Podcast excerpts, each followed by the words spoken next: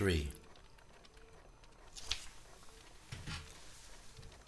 How long do you think it takes me to find out there's no such thing as Albert Square? A month's? Two months? I asked everyone. Do you know what else? Most of them thought they could say where one or another Albert Square was, 'cause London is too huge for there to be just one of anything. It's pouring Albert Squares in London, but not the one I'm looking for. Not the right one, not the one in Walford, not the one with the Queen Vic, not the one where there's always something cheeky going on.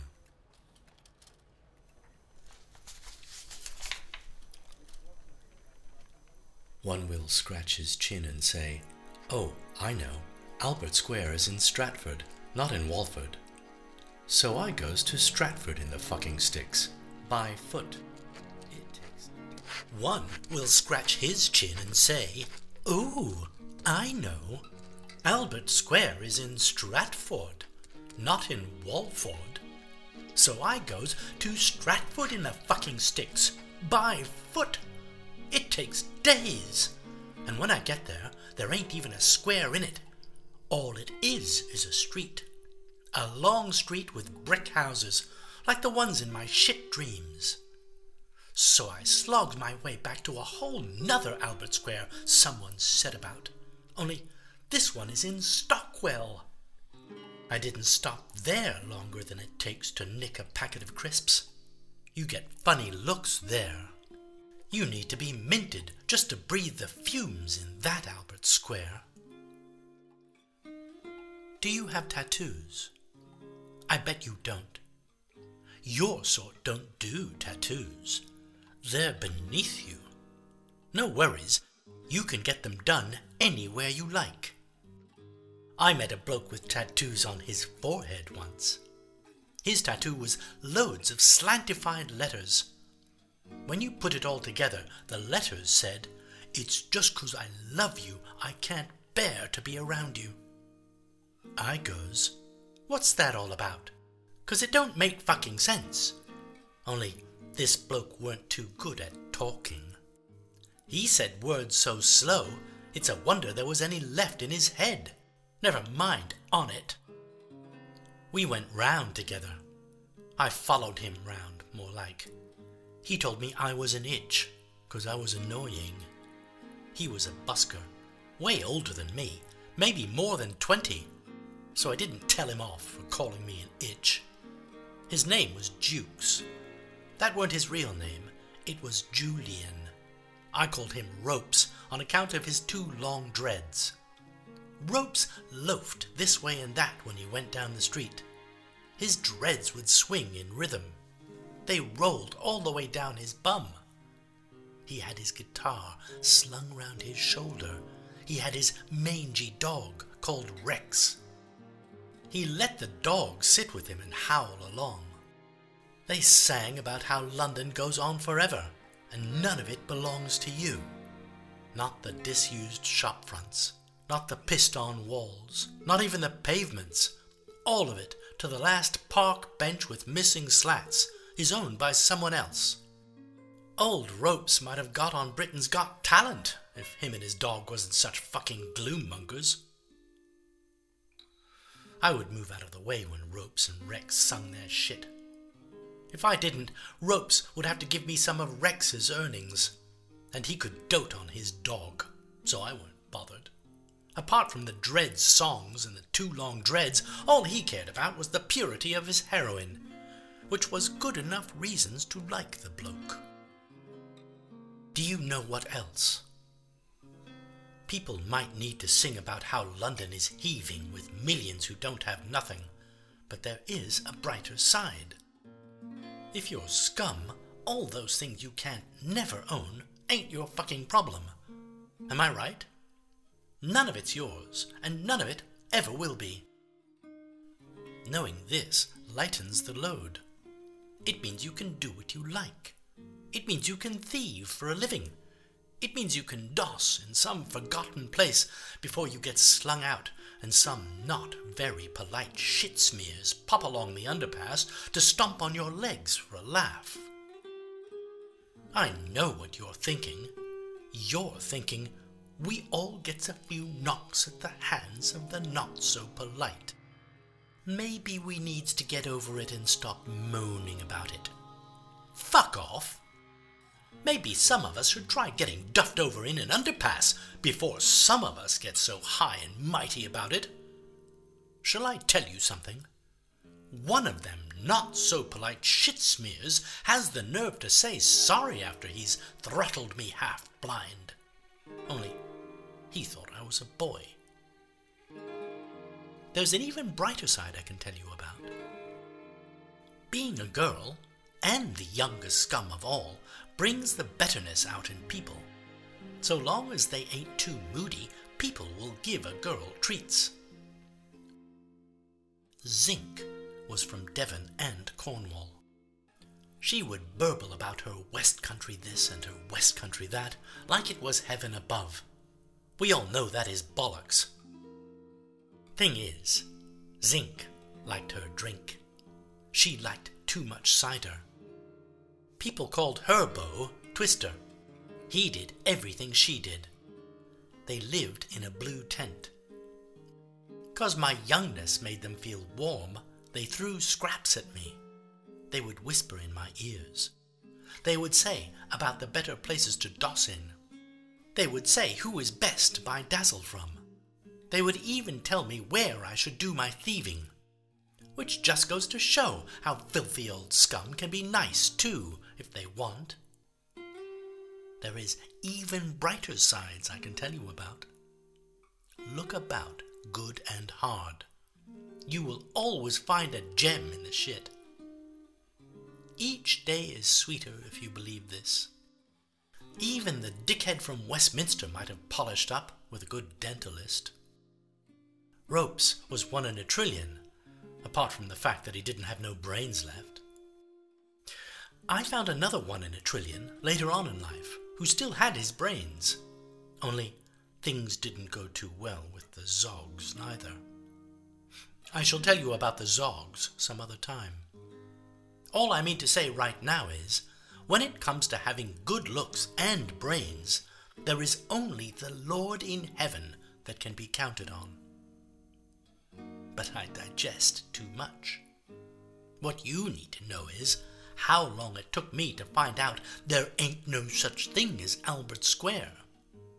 Right then, sit back and relax, because here goes my side of the story from the very beginning of my new life. I was 16. I was scum. There was a warren of us. Our trade was thieving and begging. We all got fake names. It didn't seem right for none of us to have real ones. They called me Albert. Ha ha. Very funny. Soon, Albert gets turned to Ally, which I don't like. For no brainful reason, Ally gets turned to Scallywag. Scallywag is a fuckwit word that takes too long to say. I had a few punch ups over it until the good scum folk of the Old Kent Road starts calling me Scals instead. Scals is slightly better and not worth having punch ups over. It made people laugh when I done my Albert Square song and dance. I made a thing of it. You got to know the best times to be hilarious, or when it is you really need to shut your mouthing off. Get it right, and you might get a filched bottle of Fanta and some leftover chicken nuggets. My absolute favorites. You will grant I was using my youngness and girliness to top advantage. Things couldn't be better. I had places to doss, I had food to eat, I had drugs to do. Then I got told about Albert Square. Now hear this, and remember it well. I am not shitting when I tell you how utterly crushed I was to find out there weren't ever no such thing. It was Ropes what told me. He pulls me aside and says he is saying it for my own fucking good. Albert Square ain't a fact, it's a fake.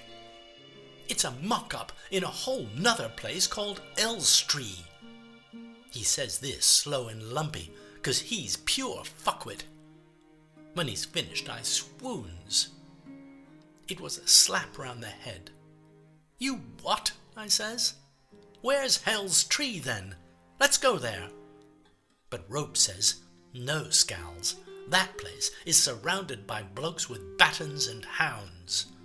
They ain't about to let the likes of us mooch in. I still couldn't believe it. So he gets his mobile out and Googles it.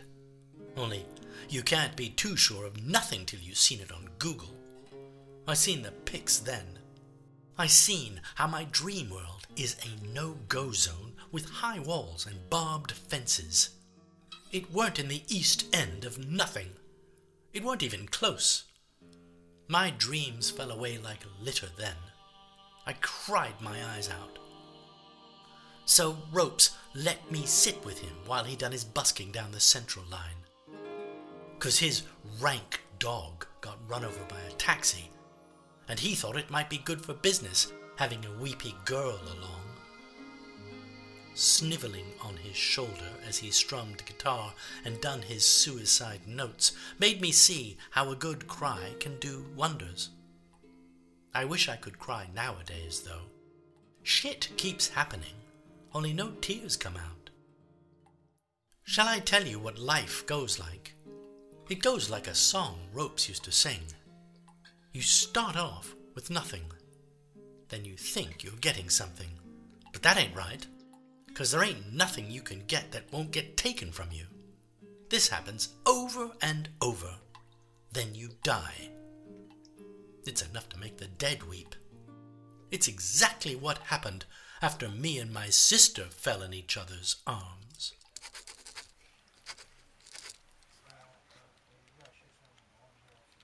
It's enough to make the dead weep. It's exactly what happened after me and my sister fell in each other's arms.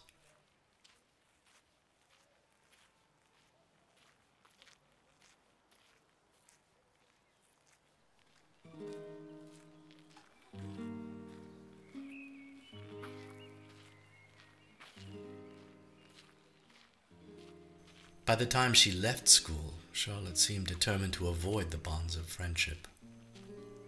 She came to favor her connection with Louise Gross, but this preference was superficial to a more profoundly held orientation. It was more than just wanting to keep people at a distance. Sometimes I get the feeling she had to write a poem in order to process any experience, as if it was only by writing something down that she could understand it Yet, the words she came up with would only set her even further apart from others. As she got older, she was able to internalize her isolation with more confidence. It seemed she even began to feel comfortable with it. I showed you Shipping Friends. It was in rhyming couplets about the dangers of getting close to others.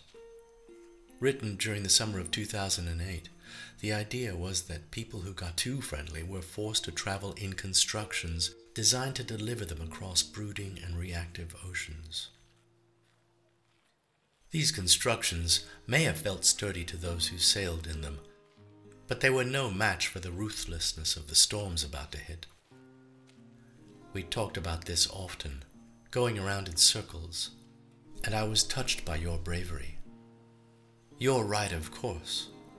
But those storms, in Charlotte's by then settled view, could too easily shred whatever it is that draws people together. Nature is a system that actively defies human relations. And those last chilling lines love is a scream in the system machine.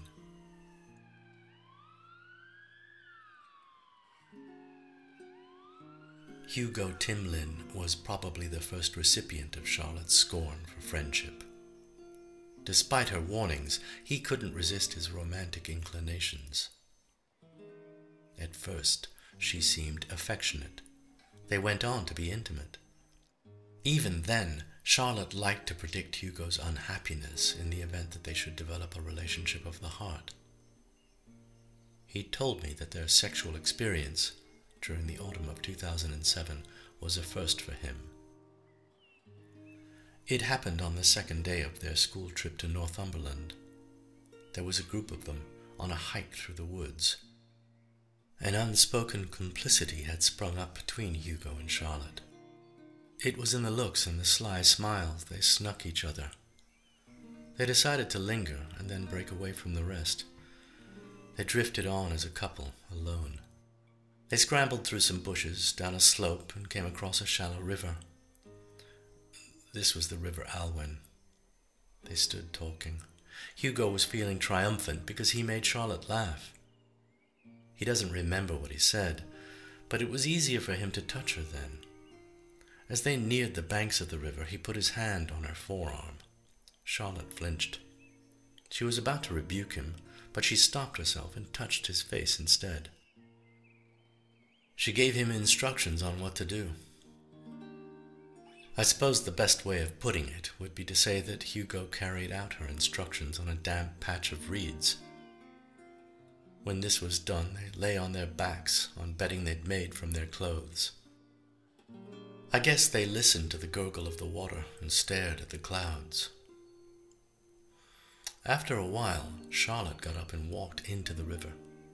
She made no sound as she let herself drop into a sitting position. The water wasn't deep enough to submerge her breasts. Hugo was shaken to his senses then. In a scramble to be decent, he fumbled for his clothes. He wanted Charlotte to come out of the river. He told her it was about to rain. He said they would be missed, people would be looking for them. Yet Charlotte stayed where she was. She seemed lost in her thoughts, oblivious to him. As far as Hugo could tell, he was being actively ignored. He remembered Charlotte laughing when she taunted him. Come and get me out, she said. He was almost dressed. Even from a more settled position, Hugo still isn't able to look back on his first love with any humor. He has a partner now, and a daughter, aged two. He works as a hydrologist for the Environmental Agency, but there was an intensity to the way he spoke about his experience of Charlotte. I should confess this. I know from the disasters of my own life that a love conceived in youth can burn for the longest time.